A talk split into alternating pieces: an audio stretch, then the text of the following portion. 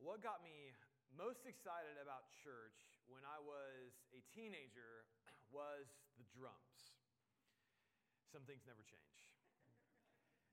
And when I was in uh, high school, the church that we attended at the time had uh, a bunch of students who were uh, in high school who were musicians. So we had a worship band that, that played primarily in our, our high school service. But we got good enough to where they actually, they like were willing to let us go down to big church and lead worship for the entire church. This is a pretty large church, a couple thousand people would attend on a Sunday. This is a big deal. I was really excited to go and play because the, the drum set in big church had like a ton of toms, a ton of cymbals. So think like your quintessential 80s rock drummer, Neil Peart from Rush, or, or pick your guy who had way too many drums, what you could ever need for a drum set, and yet they had all of them, and he played. That's what we had in church, so I could not wait to go and play those and just play in front of our whole church. So the morning that Sunday came, we're a little nervous, a little excited. We start, we start worshiping, and it's, and it's, it's going well. We're, we were decently talented musicians, it wasn't awful. So we start playing, but one thing we all noticed when we, we played that Sunday morning. So it's an auditorium, ton of people in there, but in, in the middle of all of these people, one guy stands out more than anything else, anyone else. One, uh, for a couple reasons. One is because he was 6'5, he's really tall, and he was wearing an all white suit. It's like he, was, like he highlighted himself when he came in, because most people dress casually. He's got an all white suit. That's one reason he stood out. The other reason he stood out is because he had his arms folded and was just giving us the nastiest look the entire time. It wasn't like a minute or two. I mean, we played three songs. He did not change. That's how he looked the entire time. And that was, that was just, that was, a, uh, that was pretty, pretty stunning to, to see. Like you're, you're leading worship, and out there in the middle of this, the sanctuary, the worship center, is a guy in an all white suit. He sort of looks like Colonel Sanders, only if he offered you fried chicken, you would not want to eat whatever he was giving you. It's just, what did, what did that guy know that made him feel like that is the appropriate response in worship? And again, to be clear, like, we were not awful musicians. Where like he was scowling because it's like this is the worst music. We were pretty decent. What did he know that made him feel like that? That is the appropriate response in worship. Contrast that to Paul in the first verse of the text we read, who says, Finally, my brothers and sisters, rejoice in the Lord. I actually love what the way the New Living Translation translates this. They say, or translated there, whatever happens, my dear brothers and sisters, rejoice in the Lord. I never get tired of telling you these things, and I do it to safeguard your faith. So, Paul's saying a couple things. One is, whatever happens, rejoice in the Lord. Even if you have to endure a high school worship team, you should be able to rejoice in the Lord. And I think Paul has even more difficult circumstances in mind when he says that. The other thing is, is he says, I never get tired of telling you these things. And I, think this is the fifth time now Paul has told them in Philippians, just two chapters, rejoice in the Lord. And basically, he's naming, I know I'm saying this a lot. You need to rejoice in the Lord. And I don't tire of telling you these things because this safeguards your faith. This keeps you safe. By having a spirit of rejoicing, your faith is, is kept safe. So, what does Paul know that Colonel Sanders didn't? And what does Paul want us to see about why rejoicing or how we rejoice in the Lord in all circumstances? What does Paul know that we need to know? Well, that's what we're going we're to unpack is that question. What does Paul know here that's, that makes it possible to actually be a person of rejoicing in whatever happens? And to start answering that question, we have to, we have to lean into a word Paul uses that's at the center of this passage that probably doesn't excite any of us. It's a very religious word. It's probably confusing. We may not quite know what it means, or maybe we have some, some myths in our own interpretations of it. But ultimately, what Paul knows, or what Paul talks about knowing, is all around this word righteousness. So Paul says in verse 9 that he's found in Christ he doesn't have a righteousness of his own that comes from the law, but that a righteousness which comes through faith in Christ, the righteousness from God that depends on faith. So, whatever Paul knows that enables him to say, whatever happens, rejoice, it's about righteousness. So, what is righteousness? My guess is if you hear that phrase, the first thought is well, righteousness is being good. Righteousness means I'm a good person, I do good things. And that is, that is true, but Paul, I think, actually gives us a really helpful framework in this passage to give a more robust definition of what righteousness is. And he does this because Paul lists out a number of qualities about himself um, from verses 4 through 8. And these, these, it's okay if you hear these and like, I don't, it feels like he's bragging about these things, and I don't, like, I wouldn't brag about these things. That's okay because you didn't live 2,000 years ago. But Paul goes through this list about what it means that he is righteous. He was circumcised on the eighth day. He was of the tribe of Benjamin. He was a Hebrew of Hebrews Pharisee. He's giving a list of qualifications that to him made him something really important, which again, doesn't mean anything to you, but in that day, if you were a Jewish person, Paul's basically saying, I was, I was cream of the crop. To be circumcised on the eighth day means I was, I was a Jew by birth. I believed in God from the beginning of my life. To be of the tribe of Benjamin meant that, that Paul was a part of only two tribes that didn't abandon the house of David in Judah, but stayed faithful to the house of David, which God made promises to in the book of Samuel. Paul's saying, when it comes to my record, my basically he's laying out his resume. When it comes to my resume, no one can equal me. It, whoever should have confidence in the flesh, in other words, about their own resume, it's me. It'd be much like today if, if we were to say of our own resume, I've got, I've got two degrees from Harvard. Both my kids have academic or athletic scholarships to college. I'm the president of my company, and I'd like to invite you to take a ride in my Ferrari to explain to you more about all that I've accomplished in my life. Paul is laying out a rock solid case that he has the best resume you can imagine. And that's what righteousness is, ultimately. Righteousness is, is a resume.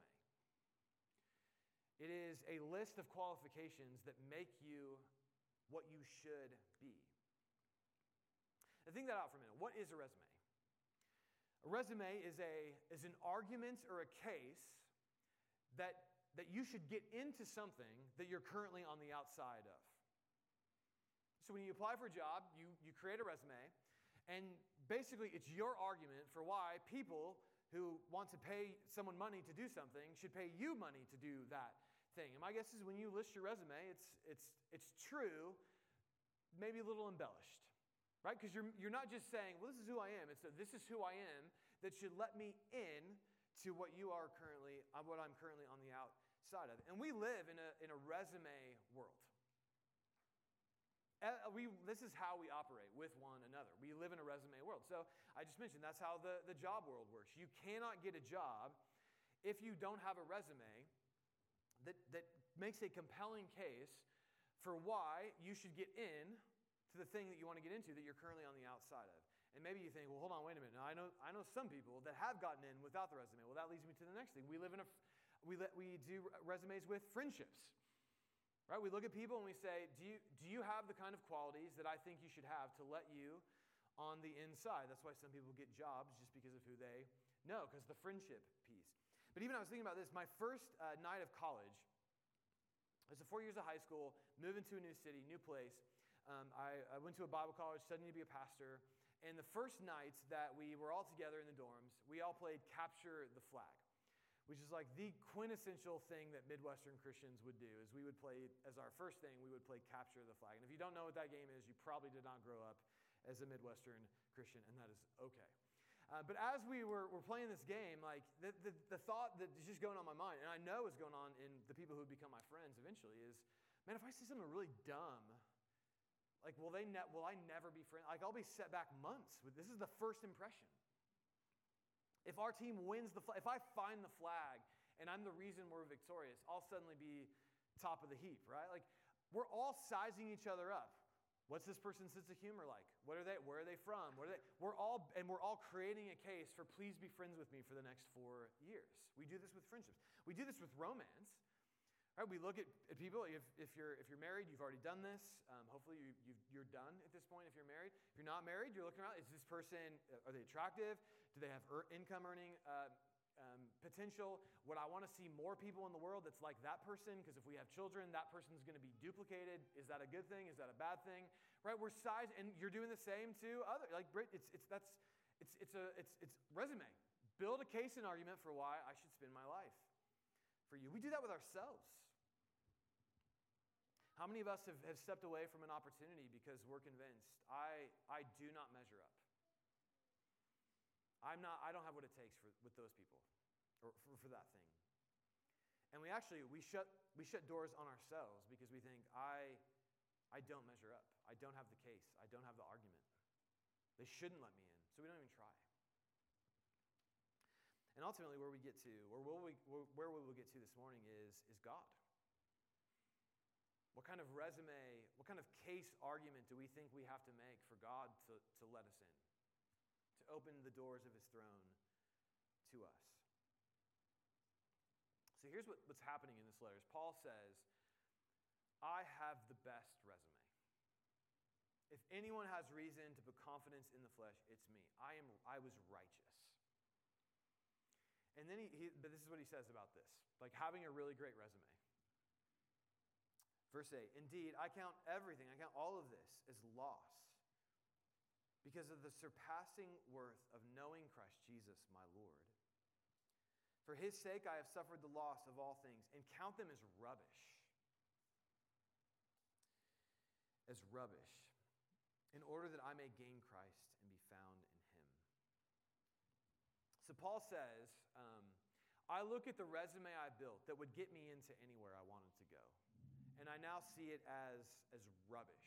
Now, that is a very gentle translation of this word. Um, there's actually, if you read commentaries, there's debate about whether or not Paul has moved into a word that actually would be considered a curse word in that day. Um, so if you're like, how's Tim about to translate this word? Just, we're okay. I'm not going to cross any lines here. You're not going to have to fire me this afternoon. Um, maybe you might for other reasons, but not for this. The word is ex- it's excrement. It is, it is He's the word for excrement.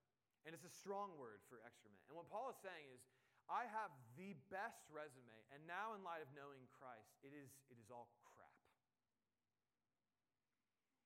You can put the best case in front of God, it's all crap when I compare it to knowing Christ. So, what does Paul know that enables him to rejoice, to be a person of joy in all circumstances? I think first, he, he actually is recognizing that we need righteousness. Paul knows we need righteousness. The answer to what Paul is saying in this resume building world is not to say, stop building a resume. It doesn't, no, he says you need a righteousness. You just need a different kind of righteousness. You don't need the righteousness where you're building the case for yourself, for other people, or for God. That, we can get away from that. But you need a different righteousness. So Paul knows we need righteousness, but that's not enough. He's, we need something else. And we'll get into that, and Paul's already named it. You probably know what it is. But before we, we push into what Paul says we need to know instead, I just want to I want to pause and ask you what is on your resume? What do, what do you feel like when it comes to building the case for yourself, towards God, towards yourself, towards your friends, towards others? What is on your resume? That if you start to fail at that, you're losing your case, you're losing the argument, people shouldn't let you in, you're failing. Here's the deal pastors, we're all pathetically uh, uh, predictable when it comes to what our what's on our resume. You ask any pastor how their church is doing, they're going to talk about how many people attend on a Sunday morning. For some reason, every pastor thinks that matters.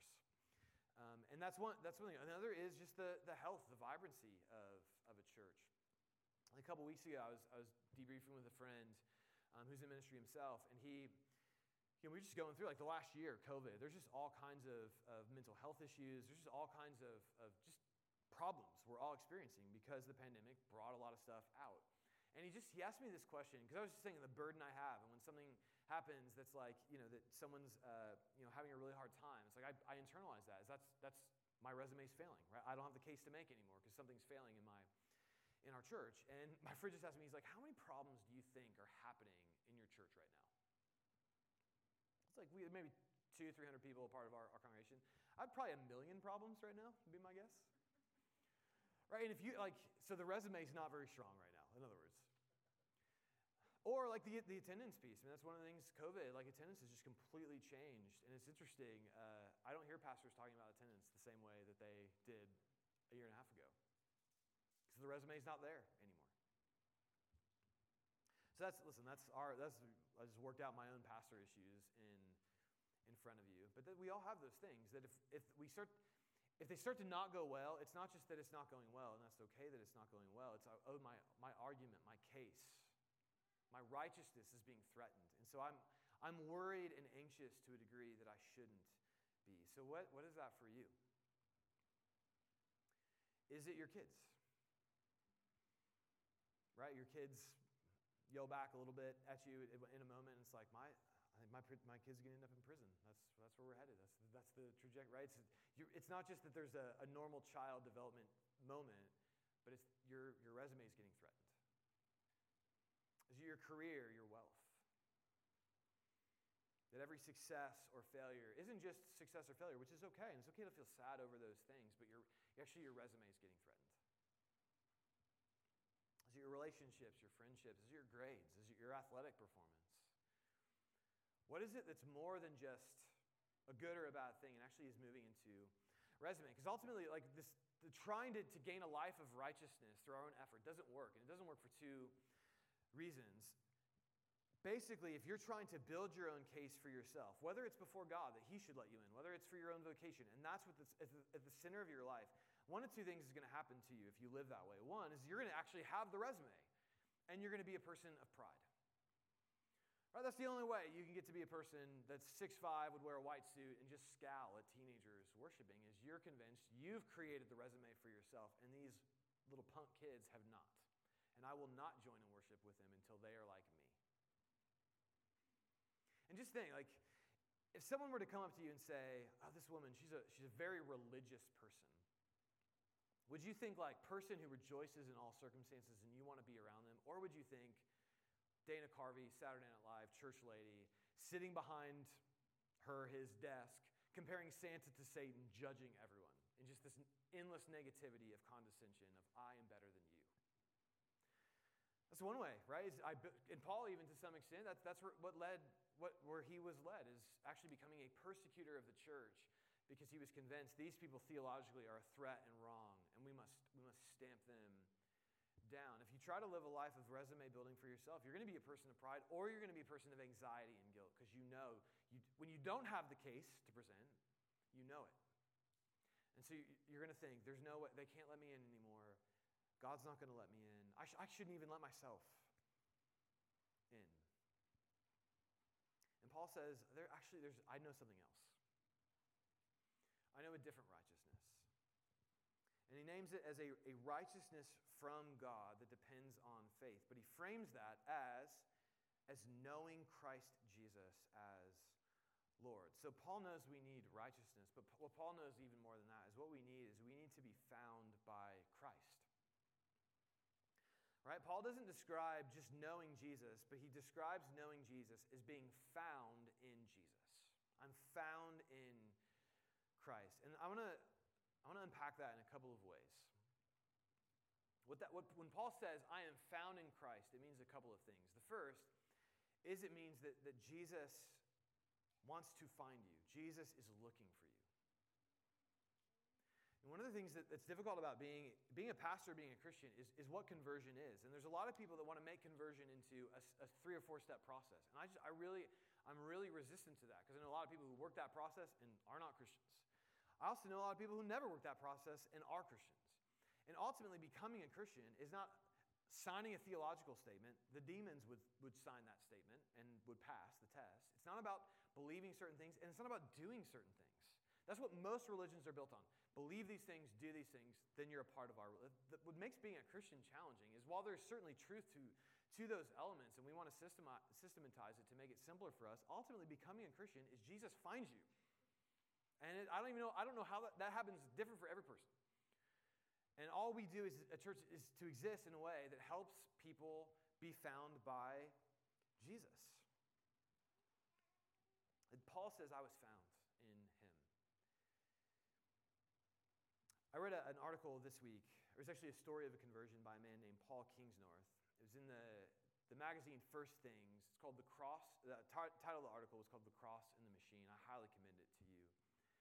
But he, he just walked through how he became a Christian. He grew up in Great Britain as a very skeptical um, Brit, very, very hostile to the church. It was sort of the post Christian world. People were leaving church and just sort of uh, looked at, at, Christianity in very um, condescending ways. So he was an atheist for a long time. But ultimately, when he looked around at the world, its beauty, its goodness, he's like, I, atheism does not make sense of what I'm seeing.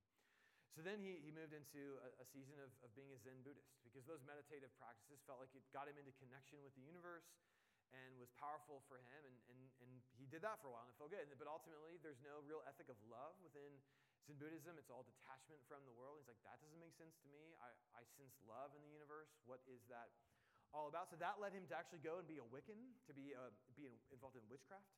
And it was actually when, this, when that happened he began to have dramatic experiences related to Jesus.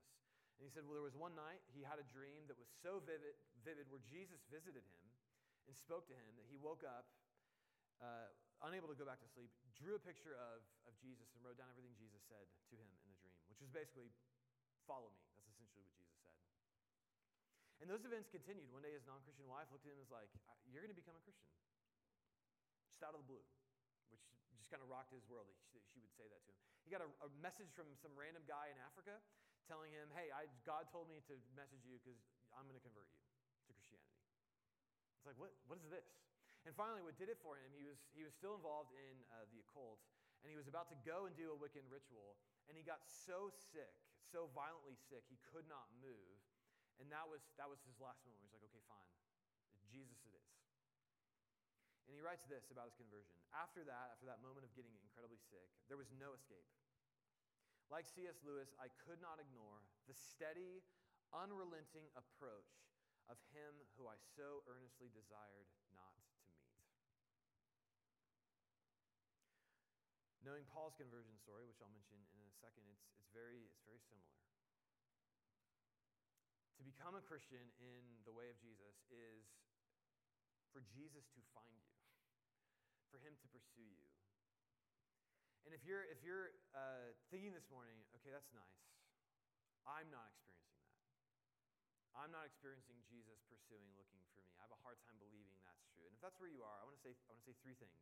So I'm going to start with the hard things and then go to the, I'll end with the encouraging thing.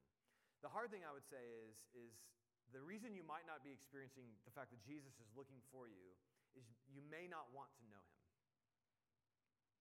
Right? As Paul said himself, I, I, I had to deal with the unrelenting approach of him who I so earnestly desired not to meet. And what I mean by that is when Paul talks about knowing Christ, he talks about knowing Christ in a very particular way. When I think about knowing Christ, what I want to do to know Christ is I want to going to go to my favorite coffee shop. I want to get my favorite drink, which is an Americano with heavy cream in it, a little bit of room. I want to get uh, some sort of, of treat that complements the coffee well. If you're at McLean's, that would be a cinnamon roll. I want my coffee. I want my cinnamon roll. I've got my Bobby, Bible right there. I Instagram it. Hashtag know Jesus. That's what, I, that's what I want my own knowing Christ to look like. That is not what Paul describes as his knowing Christ. Paul says this about knowing Christ that I may know Christ, verse 10, and the power of his resurrection may share in his sufferings, becoming like him in his death, that by any means possible I may attain the resurrection of from the dead. For Paul, knowing Christ means sharing in his sufferings and becoming like him in his death. It means a life of self denial. It means a life of giving up your own rights, to have the mind of Christ, Philippians 2, to say, I look out at this world and I do not think, what are my rights? And what do I get from this world? But instead, I'm going to I'm going to push those down. I'm going, to, I'm going to deny myself. I'm going to take up the mind of Christ, who, though he was God, did not consider his rights as being God a thing to be grasped for himself, but, but relinquished, relinquished it. Becoming a slave, obedient to others, to human beings whom he created willing to even die for us, and even to go through the, the death on a cross. Paul says the way you know Jesus is you, you walk that path. You die to yourself and you live for others. There's no other way to know Christ. And many of us don't want that, which might be why we're not experiencing Jesus in this moment. He's not coming to you just offering you endless joy um, uh, moments of, well, he's, he actually is offering you endless joy, but it's of a path we don't think joy goes down. And this is the, the, the way Paul Kingsnorth ends his article on conversion. He says this I grew up believing what all modern people are taught that freedom meant lack of constraint, right? Freedom means I can do what I want. That's what freedom is. Orthodoxy, Christianity, taught me that this freedom was no freedom at all, but enslavement to the passions, a neat description of the first 30 years of my life. True freedom, it turns out, is to give up your will and follow God's. To deny yourself, to let it come. I am terrible at this, but at least now I understand the path. And so much of the reason why we don't experience God looking for us is because we don't want to know Him as He is, which is a God who denies His rights, who dies for His enemies, who gives up His own rights to serve others. If you're not interested in those things, you're not interested in Jesus because that's who He is. That might be one reason why you're not experiencing Jesus looking for. That's the hard one. That's like you gotta you gotta repent of anything. Second is is a little more encouraging, but still hard. Second is, is you maybe you just need to wait. Jesus is looking for you, but he's not ready to rope you in quite yet. And think of, of Paul's own conversion. How long was Paul able to persecute the church before Jesus finally showed up in a big light and was like, okay, enough of this. Why are you persecuting me, Saul? And Saul says, Who am I talking to? And Jesus says, It's Jesus. Why are you persecuting me? And Paul and Jesus' response ultimately is, Now I'm going to show you what suffering looks like. You're going to take the gospel to the Gentiles. But, but that's in Acts 9 when Paul gets converted. What's interesting to me in Acts 8, a man named Stephen gets murdered for preaching the gospel. And one of the people at that at that murder is Paul, who is willing to take the cloaks of people so that they can have their arms freed up to stone Stephen to death. And you might wonder, like, or Stephen's family might have wondered, why did God wait to convert Paul in Acts 9 instead of in Acts 5 so Stephen didn't have to die? I don't know. All I know is God doesn't work in timing that uh, rarely makes sense to, to you and I. What I can say is that people who have, have waited for Jesus to find them, even when they're not experiencing him, experiencing him, have some of the most beautiful stories and testimonies in life.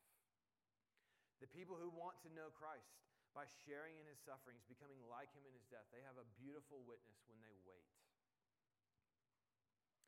At this week, um, someone who was uh, just a stalwart member of our church in Chicago passed away in her early 50s due to to cancer. And her and her husband were one of those people. They had lost a child to SIDS. And when you talk to them, there was just a depth of faith, a depth of, of life. And I didn't have, like, I'd never really had a ton of contact with either of them, but, but those short Sunday morning conversations, you just had this sense these people have a witness, a life. They've waited. So maybe you need to wait. Jesus, He's looking for you, He's going to find you but not yet. So keep waiting. But thirdly, and this is where now we'll just go straight into be encouraging.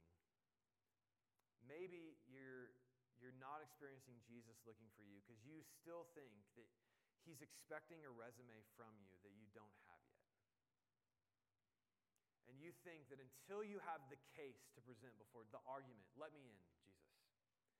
Until then, that's only when he'll let you in. And that's this, that's I wanted, the second thing I want to say. When Jesus says being found in you, he means he's looking for you, and he also, Jesus, what, what, what Paul means by that is Jesus is the one who will get you in with God. Jesus will get you in. To be found in Christ does not just mean that Jesus found him, it primarily means that Paul now, when he stands before God, right, when he stands, when he's like, God, do I have the case to get in with you? Paul's saying, I'm, I'm not handing him my resume. I'm not, I'm not saying to God, I was circumcised on the eighth day. I'm a Hebrew of Hebrews, tribe of Benjamin. I'm not presenting my resume before God. I'm, I'm found in Christ. I'm presenting Christ to God. And that's the resume that gets me in. It's sort of, it's sort of like this. Every uh, year, the past few years, my, my family has done photos in the fall. Basically, what we do, we cut our children's hair, we, we comb them, uh, we, we gel them in place so it cannot move, we put them in nice clothes we put them in a, a, park somewhere with leaves and colors, and we, we take a really nice picture. And if I showed you that picture, you'd be like, that looks like a nice family. And I would say, it is, but that is, that is a lie. that never that happens once a year, and I don't even I don't even think it happened. I think they airbrushed all that. I don't like kids are yelling at each other. There's chaos. There's food everywhere. I don't know how that photo happens, but it happens somehow. And likewise, when you stand before God, if your faith is in Christ, God does not look at your resume. Right? He does not look at the efforts you've put forward. What, he's not waiting for you to make a case before him for why he should let you in. He's looking at Christ. You are found in Christ, which gets you in. Which is why Paul calls it the righteousness from God, verse 9, the righteousness from God that depends on faith. It's a gift. We say to God, I do not have the resume. I am found in Christ. I take his. We come to Jesus in faith. We get his resume, and the Lord lets us in. And that's so important because once you, once you begin to see that as true, that it's not based on your resume. One, it, it, frees you from the guilt and anxiety to try to build your case before the Lord. You don't have to do it anymore. You're actually you're free to fail. It's okay. God doesn't need you to build his case and never fail so that he'll let you. You don't have to do it anymore. And secondly, if you're walking around thinking you've made it and no one else has, you can, you're freed from that pride as well. In other words, you're actually freed up to go and have an accurate view of yourself before the, the, the world, not too arrogant and not too low. I want to highlight this by telling a story. I, I decided to tell it this morning, and so th- this feels a bit like a humble brag, and it probably is, and so I apologize. But it, it, was, a, it was a major moment for me where it was just clear it was the Lord's grace in, in so many ways. But when I, when I applied for our seminary for Trinity, where I went to school, um, there, you know, a number of scholarships, which I thought I had zero chance at getting. And one was a full ride in particular. And I, I, I did not spend much time filling it out because I thought there's no chance of of getting that. And the, one of the primary reasons I, I didn't think I had a chance of getting it is I, I was just a small church pastor, rural church pastor. Um, our church wasn't very big, it wasn't that important. We'd gone through a lot of conflict in the last few months, and it's just like my thought, my, my view of my own resume was no way what I've got should get me in. So I feel like I didn't take my time on it. They actually invite me to the next step to go and interview, which was like I was just totally stunned. And I get there and we go through the interview. It's a couple hours long, and we finish it. And we're getting to the end that at the end of the interview, one of the guys leading it just said, Hey, listen, you're, we read your application. It was not good. In fact, the only reason we interviewed you is some other guy who met you when you came up here to, to visit the school said, You need to interview him. It's the only reason we interviewed you. Your application was awful. However, what we want you to do is take this interview that you just gave to us. Which all I did was just share my like my heart, my ministry, what's what, what had happened, my failures, what what what I'd walked through the last couple years. We want you to take everything you said here, and we want you to put that in your application. Because some other people are gonna have to read your application to approve your to approve us giving you this scholarship. And we want them to read something else, essentially. And uh, basically, the guy said, just imagine you're going to put a couple hours into this and you're going to get tens of thousands of dollars for a couple hours of work. What he said. And there's a couple, there, a couple things about that moment. One is because I had such a, a low view of myself, I shut a door that actually the Lord wanted to open. And he did in his own grace, and that, that's, that's gracious. But that's a sign when, we, when we're trying to build a resume for ourselves. Sometimes we'll shut the door to, to things on ourselves, especially we'll shut the door to God on ourselves, which is God, I, I don't have the case, I don't have the argument. There's no way you'll let me Paul is saying is, I had the case. I actually had the argument to get in, and it was all crap. Compared to knowing Jesus, who went into a grave for me, went onto a cross for me, and now the word spoken over us as Christians is words of blessing because we are found in Christ. So, in a few minutes, we're going we're gonna sing a song um, called The Blessing from Numbers 6. And I've heard enough feedback in the Christian world to know there's sort of this vibe of like, that just sounds like a little prosperity gospel. Like God just wants to bless us and his face shine on us. And, and listen, remember when we started this series, I said the definition of joy is someone else who's glad to be with you. And that's clearly what's happening in number six, is God is saying, as my people, I'm glad to be with you. My face is lighting up to be in relationship with you. But it raises a question, how can a, a holy God, as we sung a minute ago, actually look at us with, face, with, with his face shining upon us. Because uh, we all know what we did this week, or last week, or the last couple of months, or what we've done in our past that we think, I don't have the resume. Or if you think, I do have the resume, you, are even worse. You're, you're, you're farther lost than the people who don't know that they don't have the resume. So, how can we sing, the Lord, make your face shine on us and not sound like little children not in touch with our reality of our deep brokenness? And the reason we're not little children not in touch with our deep brokenness is because we're not, we're not putting our resume. When we sing that song, we're not saying, because we have the resume, God bless us. What we're saying is, we are found in Christ. I am found in Him. Therefore, Lord, make your face shine on me. Lift up your countenance towards me. Give me your peace and grace. Because that's what you gave Christ, your Son, and I am His. Let us pray. Father, the gospel message is something that, that we we do not have the, the strength of mind to comprehend. And so we, we, we open this space for the Spirit of God to come and do the work of Jesus, which is to find all of us where we are this morning. Maybe we need to be found in a place of anxiety. The, the resume is just not a good one right now. And may we, we hand that up to, to hand that over to Jesus and be found in Him. Or for others of us, that you, there's been a lot of looking down on others. There needs to be some, some cutting down to size to, to remind us that even Paul, who, who lived it,